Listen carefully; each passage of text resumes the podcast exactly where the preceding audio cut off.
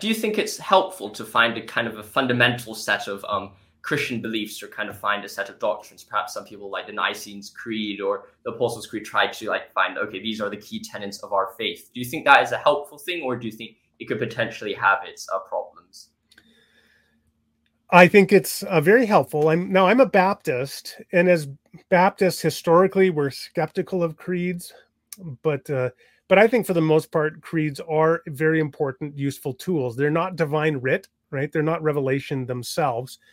But Jesus said he gave us the Holy Spirit who would lead us into all truth. And that includes the truth that can be found in creeds. The way I like to describe it, if you're going to climb Mount Everest, uh, you don't just go up the mountain on your own, never having uh, considered how anybody else has gone up. Rather, you study the common route up the mountain very carefully, and then you if you're wise, you'll follow that route because you recognize that there's a lot of wisdom that's gone before you.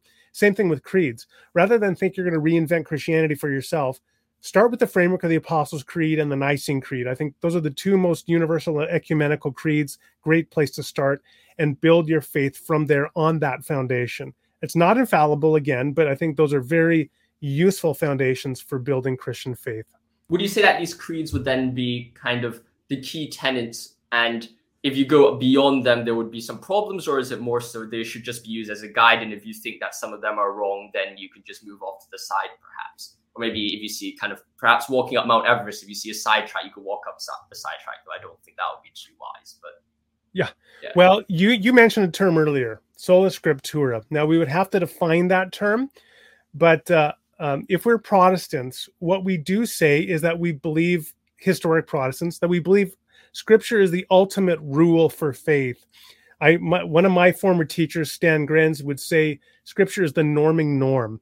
Uh, and if Scripture is the norming norm for faith and theological reflection, then we have to ultimately hold everything up to Scripture, and that includes the creeds. That includes the Apostles' Creed and the Nicene Creed. What that would mean then is that it's in principle possible to reject some portion of a creed because we believe it is unfaithful to the witness of Scripture. Uh, now, I would be pretty skeptical or very careful about doing that, given how many Christians have gone before me that have said, no, I mean, this is a faithful witness to Scripture. But in principle, you do have to recognize the priority of Scripture over the creed. Scripture stands over the creed if you're a Protestant. Now, even having said that, I would add this I speak from a Protestant tradition.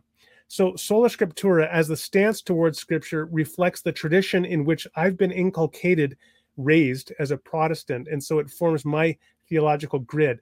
But if you are a Catholic or if you are some type of progressive Christian, you may have a somewhat different grid. And so, again, it's just important for us all to be aware of uh, our own theological stance and how we reason from it.